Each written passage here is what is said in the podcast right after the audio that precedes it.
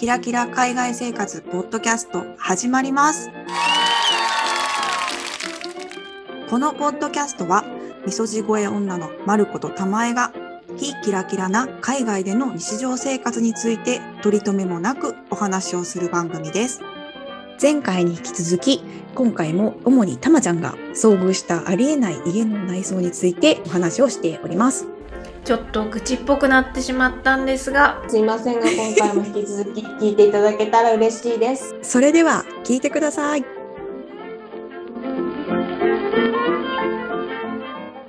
これドイツではないかもしれないけど今の家で、うん、ってなったのは、うんうん。えっ、と靴箱があるのね。玄関入ってすぐ右側に。うんうんうん。でそれはいいんだけどその靴箱の中というか靴箱の壁、壁、うん、にブレーカーとかあとインターネットのモデムを入れるとことかがあるのね。で靴箱のその一個一個の棚が取り外しできますと。その高さを自由に調整できる、そういう棚あるじゃん。はいはいありますね。わかるわかる。その棚を全部取り外したらブレーカーのその蓋なりモデルの蓋なりが現れるっていう作りなのね。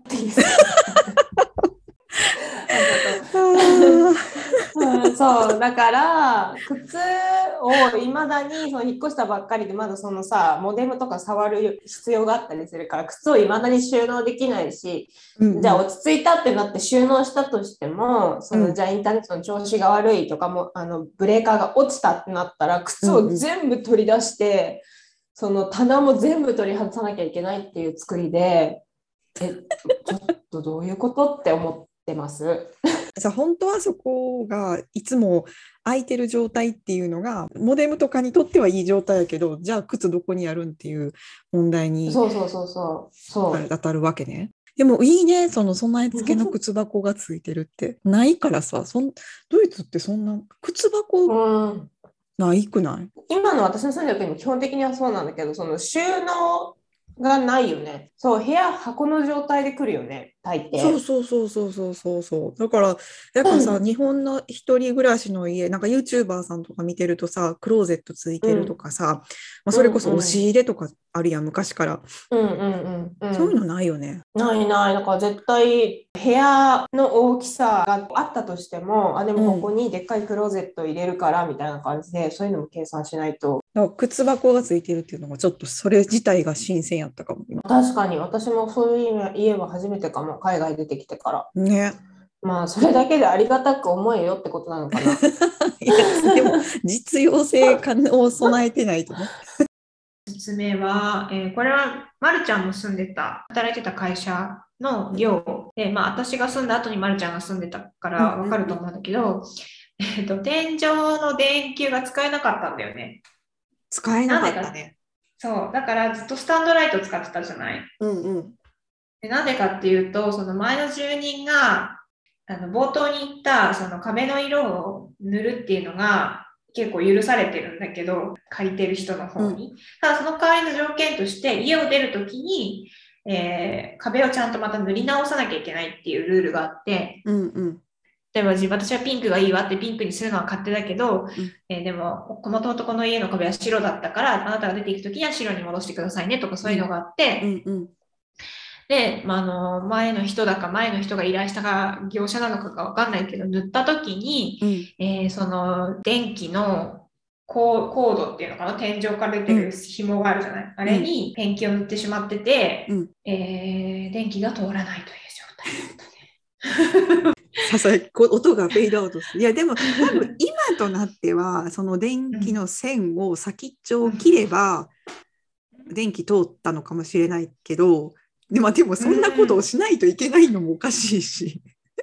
なんかさ、日本でから普通に来るとそういうことをやろうっていう思いに至らないもんなね。らん。やっぱ電気の線つけるの怖いよ。だって私も今の家引っ越してもうずっと裸電球でやっと最近電気つけたけどやっぱ電線触んの怖いもん、怖いよね。うん、何がどうなってるか分からへんし。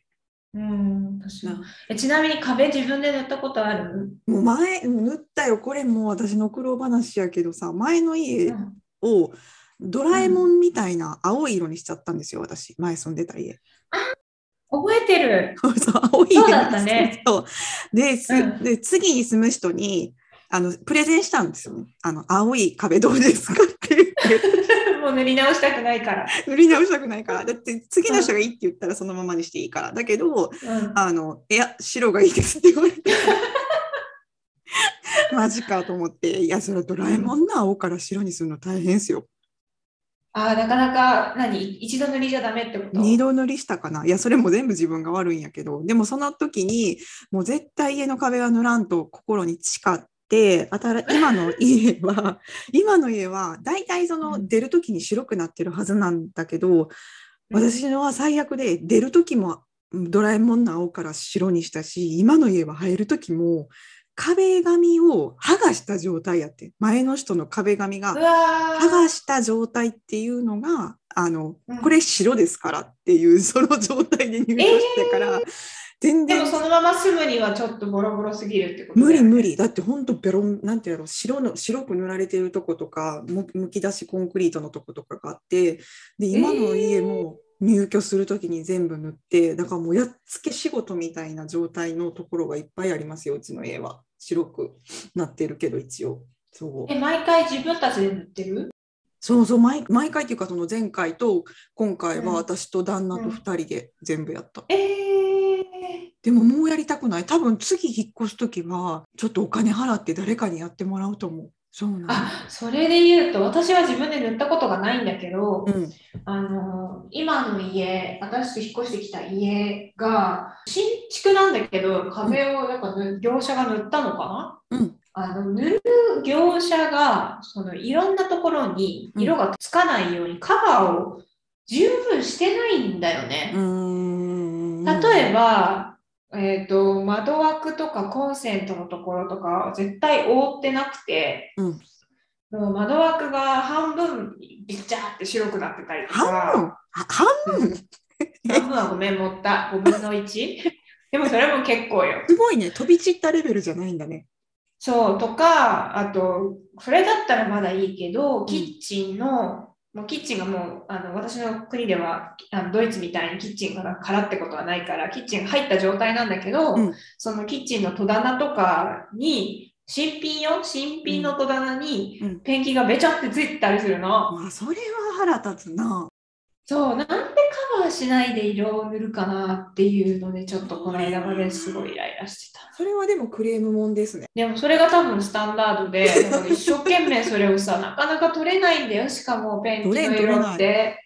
取れない取れない定規でカリカリカリカリやってさ、超大変だった。いやややったやったうちも今の家入る時そうだったあ、やっつけ仕事が多かったから？そう、だから全然、私も塗らなあかんのに、それ以前に中途半端なことをした状態のがもういろいろ飛び散ってて、いまだに残ってるとこあるし、全然、もういいわってってなってるし、それはある、そういうね、適当さね。ありますよどうね。せ、うんどうせ塗るんでしょ、上からみたいなこ そう。そうそう。なんならでも私の昔の家のドラえもんの色もどっかに残ってたと思う、多分 ちゃんとできてないと思う。でももう出てくるときに、いいよ、これで OK って言われたから、すいませんって言ってきたから、まあそんなこともありますよね。はい、ね、まだまだ続きますよ。すいません。皆さん、ついてきていただけてますか？前の家なんだけど、うん。電気のボタンはあるのに電気の線自体がないから 電気だからぜ電気のボタンがあるしこの辺ちょっと暗いし絶対ここに電気がつけられることになってるはずなのに、うん。ないんだよね。それは多分最初からなんだと思うんだけどたただの飾りってことね。ボタンが飾りねそうそうそうああ、それはすごいな、なかなかやな。なかなかだよね、うんこれは確かにドイツではあんまりないかもしれないいや、いや、想像はできる。そんな感じもするけど、なかなかひどい話やね、それは。まああとこれは私の話じゃないけどうわーって思ったのが、まあ、ロンドンも結構住宅事情大変みたいじゃなあ、いそうなんや。そうなんや。うん。そうでなんか美容師さんロンドンの日本人の美容院ってのがあって、うん。その美容師さんがもやってたのが美容院なのにシャワーの出が悪いんだよねとか言ってて私の頭洗う時にああ、致命的やね。なんかそういうのも面白いなと思ってでもシャワーの水の出が悪いのは、うん。なんかうちもそうかもしれへん。あれ、そうだっけ？なんか泊まらせてもらったけど覚えてないよ。あなんかその突然水が出てきたりとか出出が悪いっていうか水が突然出てくるとかそういうあの安あ定的にお湯が供給されないっていうのはあるかな。あー、それは全然あるね。うん、そうです。でも日本でも家によってはあるんじゃないかな。そうなんや、そうなんや。どうなんだろう。なんかよく熱くなったり冷たくなったりしないんだみたいな CM なかった？知らん知らん知らんなんかあの宣伝で熱シャワー熱くなったり冷たくなったりしないんだっていう CM があったから逆に熱くなったり冷たくなったりするってことがあるんだなっていうふうに。えーそんなん全然聞いたことないねんけど日本でそんなんあんのかな？日本はもうそういうのは完璧やと思ってた水の供給関係は。というわけで私の愚痴大会みたいになってしまいましたいがやいや便乗しました私も。お付き合いありがとうございました。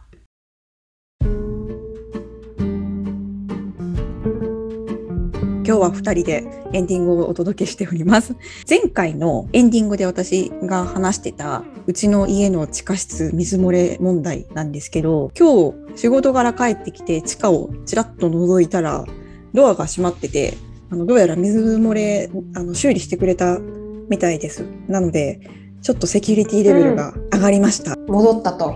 思ったと。あ、そうなんです。ということでですね、前回のエンディングのあの続き話ということで報告をさせていただきました。なんかその地下室の水漏れ問題、私も他の人から聞いたことあって、うんうんその、まあ、まるちゃんは上の階から、まあ1階から漏れてたってことだと思うんだけど、うんうん。その私の知り合いの人は地下水が壁を伝って染み出てきちゃってずーっと湿った状態っていうのでだからせっかくの物置なのに物がかびるっていうので結構大揉めしてましたね。そ思いれましたねはひどいね。はい、まあ、そんなわけで、えーいろいろひどい話ありましたが 私たち日本では絶対こんなことは起こらないと思って喋ってるんですけど日本でも意外とこういうひどい内装あるんだよとか逆に私は海外でこんなのも体験しましたとか。あと最後にあの私が喋ってたその日本のシャワーは熱くなったり冷たくなったりするのかっていう話についても、えーご意見とか聞かせていただけたら嬉しいです。メッセージは概要欄にある質問箱もしくはインスタグラムの DM からいただけるととっても嬉しいです。インスタグラムのアカウントはひきらポッドキャストローマ字で HIKIRA ポッドキャストです。それでは今回も聞いていただきありがとうございました。次回の配信でまたお会いしましょう。さようなら。